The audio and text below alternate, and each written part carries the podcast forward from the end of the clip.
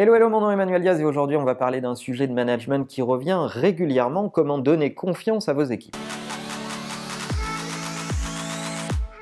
La confiance, ça ne se décrète pas, ça se construit, c'est quelque chose d'un peu chimique euh, et c'est tant mieux parce que c'est vraiment un truc entre les humains, entre nous, euh, animaux, mammifères, qui se construit euh, petit à petit. Ça prend beaucoup de temps, c'est un petit peu comme le dentifrice. Une fois qu'elle est sortie du tube, c'est impossible de la faire re-rentrer dedans. Et une question qu'on me pose souvent, c'est comment tisser un lien de confiance avec ses équipes. Alors j'ai essayé de vous résumer en quelques points ce qui me paraît important pour avoir des relations matures, des relations de confiance avec vos équipes. La première chose, c'est posez-vous déjà la question s'il y a un problème de confiance ou pas. Je vois beaucoup de managers qui ont un problème de confiance, mais c'est eux qui ont un problème de confiance. Leurs équipes n'en ont pas de problème de confiance.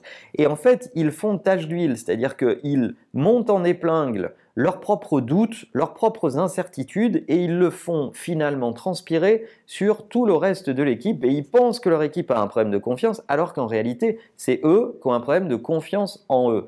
Donc, avant de vous dire que vous avez un problème de confiance avec vos équipes, posez-vous des questions sur vous, faites une petite introspection sur est-ce que vous avez confiance en vous, en votre stratégie, en vos enjeux, en votre capacité à tenir les challenges qu'on vous a donnés et ne partez pas du principe que vos doutes sont aussi les doutes des autres. Le deuxième élément, c'est qu'il est extrêmement important à mon sens de créer un climat de confiance avec vos équipes. Malheureusement, et surtout dans le modèle français, euh, la relation managériale a tendance à infantiliser les gens, à leur découper les tâches et à en faire des tâcherons à qui on demande de pas trop réfléchir, mais de surtout faire du volume, de la quantité.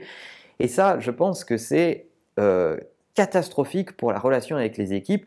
Vous employez des adultes, donc comportez-vous en tant qu'adulte et traitez-les en tant qu'adulte. C'est la meilleure façon de semer les graines de la confiance et de la faire grandir.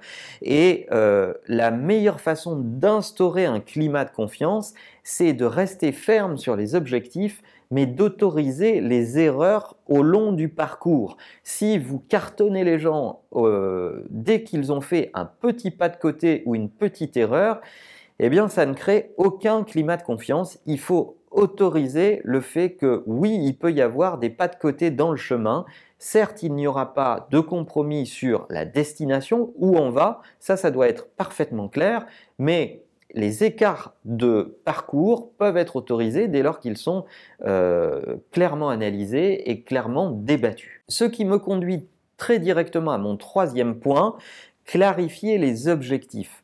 La confiance, elle, elle ne peut exister que dans la clarté. Si les objectifs ne sont pas clairs, s'ils ne sont pas compris de tous, alors vous avez mis un bal dans le jukebox qui va faire en sorte que euh, la confiance sera détruite à chaque centimètre que vous allez parcourir.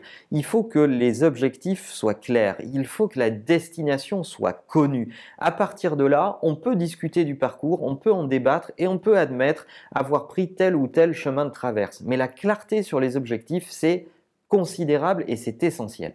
Le quatrième élément, c'est donner du feedback. Essayez de faire en sorte d'avoir des éléments de discussion réguliers une fréquence régulière de discussion sur la progression. Si vous donnez du feedback régulièrement, si vous êtes dans l'ajustement permanent, eh bien, vous aurez moins d'écart de confiance parce que les, les, éléments de correction que vous avez à faire tout au long du parcours seront finalement assez faibles. Si vous donnez un objectif à un gars et que vous ne le revoyez pas avant deux ou trois mois, qui est la date de delivery que vous lui avez donnée, là, vous allez avoir des grands clashs parce que vous n'aurez pas fait votre travail de manager qui est d'accompagner au quotidien sur le chemin et de se servir de ce parcours de progression comme un élément d'apprentissage. Et enfin, cinquième élément qui est souvent complètement oublié, créer des duos. Quand vous voyez que quelqu'un a un problème de confiance, de confiance en lui ou de confiance en l'équipe, Prenez un de vos best players, quelqu'un qui est là depuis longtemps, qui est plutôt exemplaire, qui a les bons réflexes, et faites-les travailler ensemble.